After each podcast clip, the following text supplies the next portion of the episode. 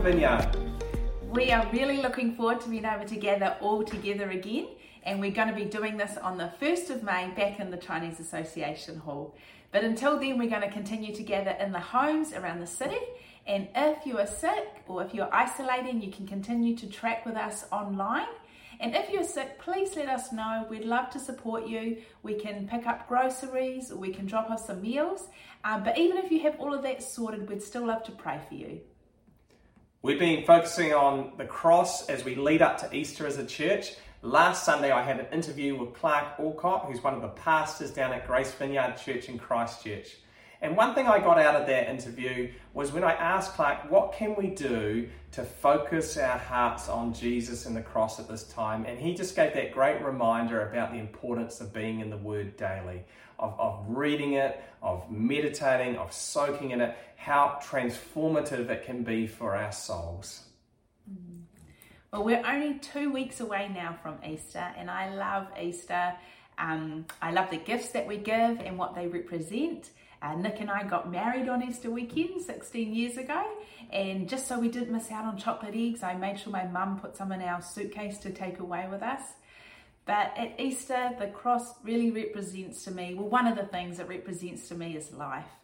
And um, when I take communion, when I celebrate Easter, I'm always amazed and full of incredible gratitude that um, Jesus would suffer humiliation and Um, incredible pain because of his love for us, and um, that he did that so that we could have eternal life with him.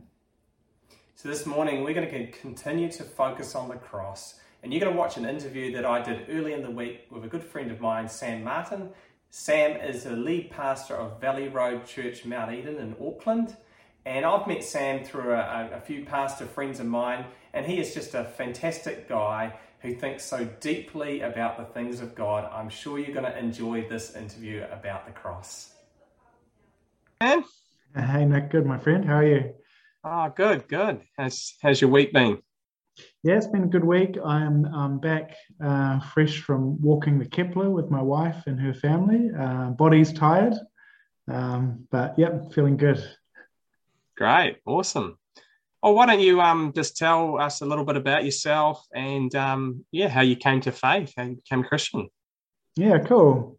Well, first, thanks thanks for um, inviting me on for a conversation. And, yeah, kia ora to Kōrumako Vineyard Church. I haven't met any of you guys, but um, love to you. And it's been pretty cool getting to know this man, Nick, over the last six months or so.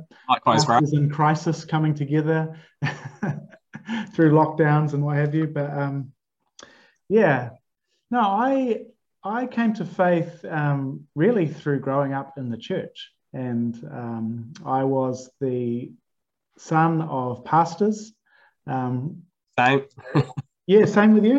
Yeah, yeah, that's right. Yeah, which I'm I'm I'm totally grateful for. I mean, I think, yeah, I mean, I often wonder where would I be today if it wasn't for Um, sort of the home I was born into, and sort of just got wrapped up by the church, which um, no choice of my own in a sense, but grateful for that.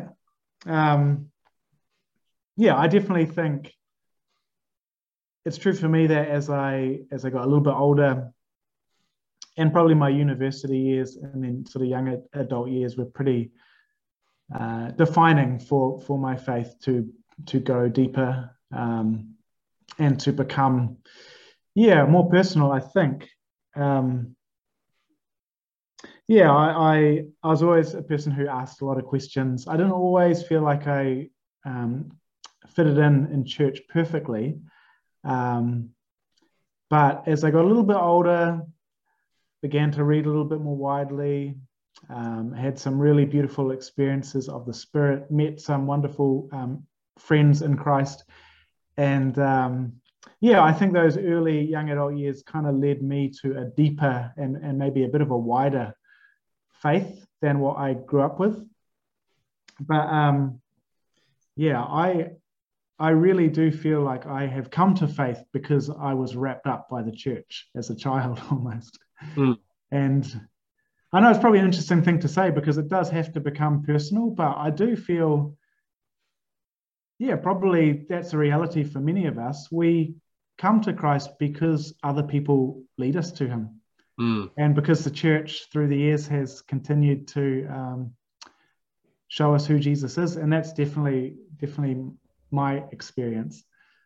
Um, I just found myself uh, in the church and, and really, really grateful for that. Oh, awesome. What, and why don't you just tell us a bit about what you do um, and your role in that there and Valley yeah. Road?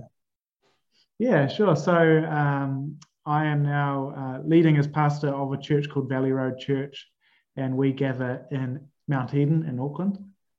So this is really a family church to me. I uh, have been part of the church for over twenty-five years. So my my dad, he... Um, kind of received a call to come and, and serve here at Valley Road over twenty-five years ago. I was like a young teenager.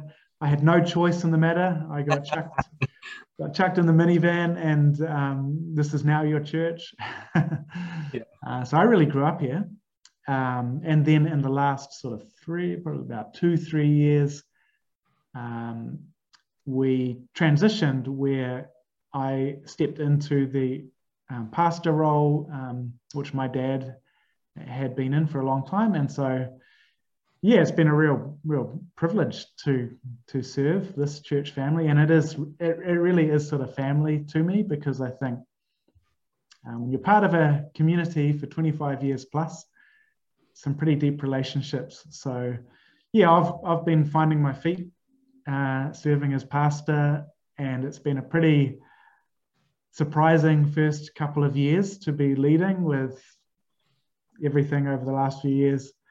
Um, so yeah, I'm I'm I'm at the beginning of this little journey. But yeah, love this love this church family. Um, yeah. Oh, awesome. Thanks, Sam. Uh, yeah, this morning I just wanted to ask you uh, just a few questions about the cross. And first of all, I just wanted to ask you, what was your um, view of the cross when you first got saved? And then the second question is, what what is your view of the cross now that you've been a Christian for many years? Mm. Yeah, I, I was thinking back to um, some of my first steps in faith when I was a child. And I think it was definitely true back then that... Um, I heard a lot of preaching on the cross, actually, and and really closely connected to the decision to follow Christ was um, kind of this call to accept the work of the cross. Mm. And I think, I, I don't know if others relate to that, but that really, that was at the center of a lot of preaching I heard. Um, and there was this, um, I guess, invitation to recognize our own sin, our brokenness, our need for restoration with God, and that um, the cross of Jesus was the solution. Mm. And to accept that was to really be forgiven and to begin the journey of faith. Mm.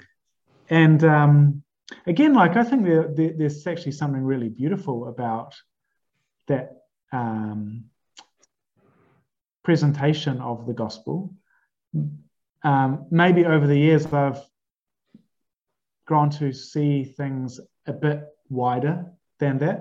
Um, and maybe I think when I look back to those uh, sermons on the cross, there could have been a bit of a tendency sometimes to see the work of Jesus on the cross as a bit of a, a almost a transaction, mm. um, a little bit abstract, a little bit taken out of the story of the gospel, but simply you're a sinner. There's a solution to the problem. That's the cross. Accept that, um, and your life with God is made right. I'm not saying that's wrong, but I think I've grown to see things a bit, bit wider than that. Um, so while I'm really grateful for this, um, the simple confession that Jesus died for me, Jesus died for me, I think I think that's true and beautiful. Um, but I began to have a few more questions, and I started to wonder things like, well, what about the resurrection? you know, how what, what's the deal with the resurrection? I almost, I always thought, like, yes, Jesus died to forgive me, and then him being raised again, like, how does that kind of fit into God's purposes and plans? And I didn't, I, I didn't really get it. Um, you know, I wondered a little bit about discipleship. Jesus died to forgive my sins, um, but what does that mean for how I'm called to live? Or why does Jesus spend so much time teaching us and calling us into a particular way of living and community? Like, how does that fit in with um, maybe this more abstract picture of the cross, which um, feels a bit like a transaction or something? Um, yeah, I had those sorts of questions. How does the cross fit into the whole story of the Bible? Mm. I remember as a kid, I used to have these conversations with friends, and we used to think, you know, Jesus needed to die for our sins. Could he have sort of just arrived at any time and place and died a death, and that would that would kind of do the job? Mm. But um began to wonder, well, actually, no, maybe it really matters that Jesus comes as the fulfillment of promises to Israel, that he comes as Messiah at a particular time and place with a particular mission, and um, this sort of thing. So again, I think, and maybe some of us can relate to this, I'm I'm so grateful for the faith I grew up in, and I see so much goodness and truth there. Um, but as my journey has continued, I've I guess I've been introduced to seeing things um, in a wider way, mm. or seeing increasing beauty, or being a bit more comfortable with some mystery mm. uh, when it comes to the cross and the and the work of Jesus, who died died for us. Mm. Yeah, I um I think for myself, I uh, it was something I read that John Wesley talked about, this whole kind of analogy of a house, and he and he said that, you know, like, God's grace kind of draws us to the the porch of the house, and when we're saved, we get. We go to the doorway of the house, which is justification. But he said the sad thing is that people just stay in the doorway. So that, yeah, they're saved, they're justified, you know, they're made whole, sort of thing.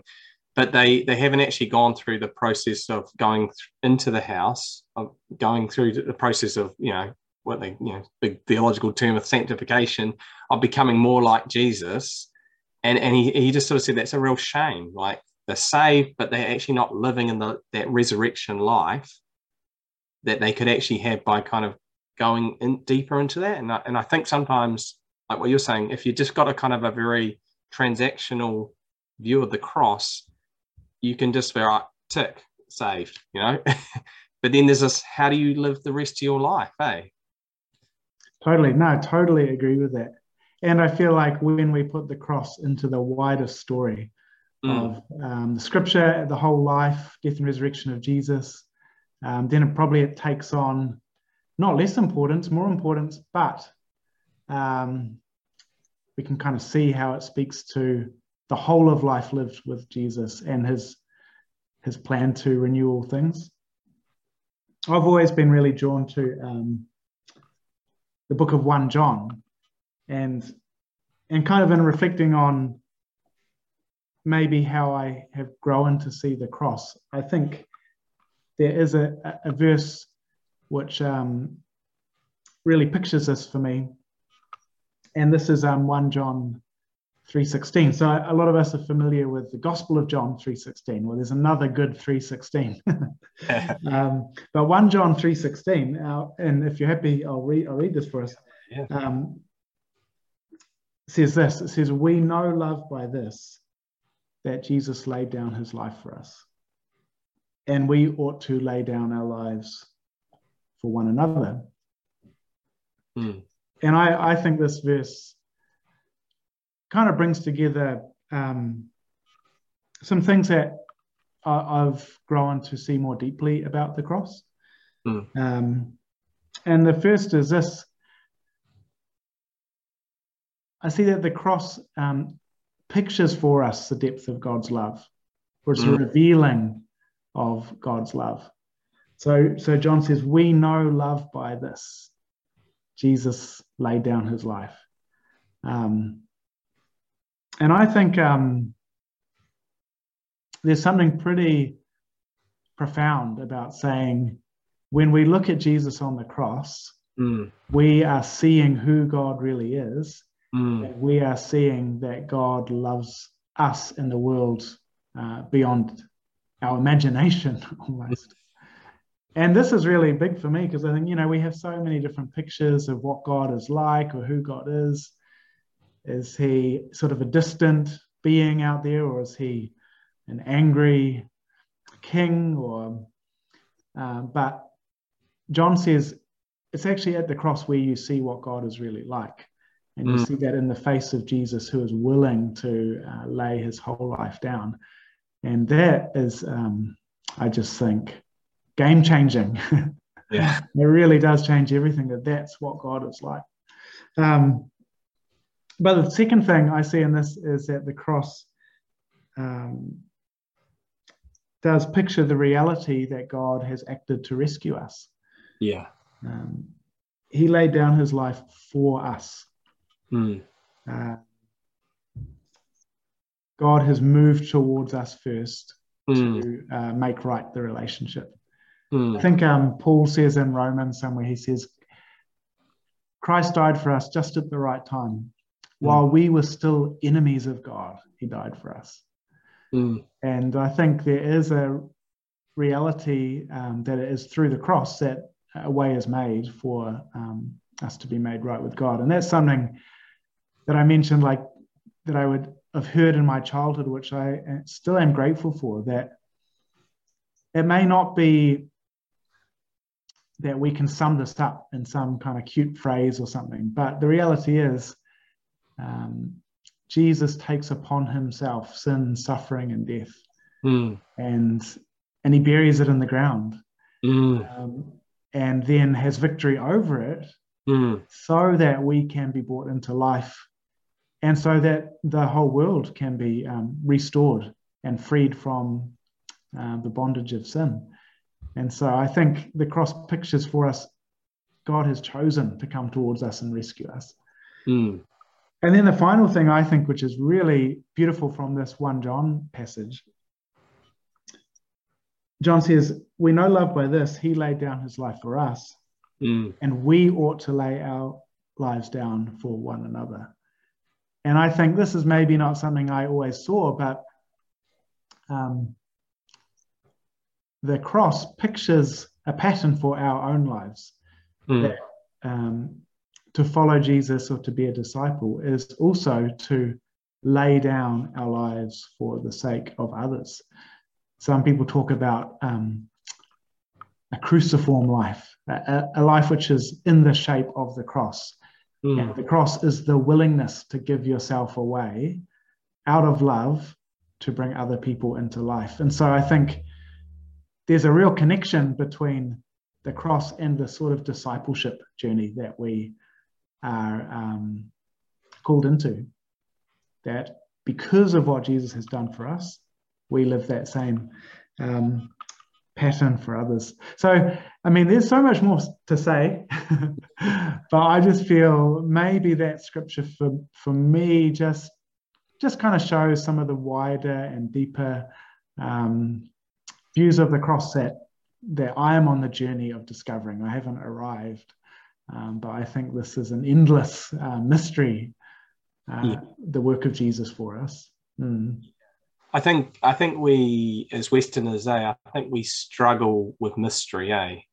Um, and I, I think, like the cross, yeah, there's just so many, so much stuff happening there uh, that that it can't just be reduced to just a, a simplistic little formula. That there's this incredible cosmic event that's happening there in that moment, isn't there? Like, totally, yeah. I mean, I agree. I think we want to be able to sum it all up with a really um, pithy, rational description of everything which is going on here. But yeah, you're right. This is like a, a deep mystery um, to keep exploring. Mm. Yeah. Yeah, I, I, I like in um, in the line Witch in the Wardrobe uh, about you know, when Aslan, you know, being the archetype of, of Christ, when he when he when he dies on that sort of stone slab, how um, I love that picture of how it, it breaks the slab, it, it, like this picture of breaking the thing, and it talks about how that he had the he had the deeper magic, you know, like that was mm. um, the evil, the, you know, mm. the, and then and I, I love that way of thinking about the cross in a sense of like that God's love and his, his, his, you know, laying down his life was a deeper thing that broke the power of sin and death over our lives. I, I think it's it's just a, it, it, you know, when I read that, when I watch that movie or I, I read that book or think about that, I, it, it just really blows me away that, that picture of, of, of how the cross does that in, in such a powerful and deep way. Yeah, totally. Yeah, it's as if there's there really is something cosmic going on at the cross of Jesus. Like on the surface, it's an innocent man suffering, mm. but from the divine point of view, the Son of God takes upon himself the weight of the world's sin and doesn't return it in revenge mm. or payback. That's what we usually do. Um, but really, I love the image of sort of Jesus burying deep in the ground sin, suffering, and death, mm. um, so that um, there can be an end yeah. to those cycles in the world and a release. Yeah, and only God can do it. Yeah, that's that's fantastic, man. I really appreciate mm. your uh, wisdom there and your thoughts on that. Um, it's just so rich and so encouraging. I was just wondering if someone watching along today, um, what's some, if you're wanting to go a bit deeper with the cross or you're wanting to think some, you know, a bit more into this, do you have any kind of uh, books or um, maybe even sort of videos or things that you can watch that you would recommend or suggest, or even just passages from the Bible like that one in First John?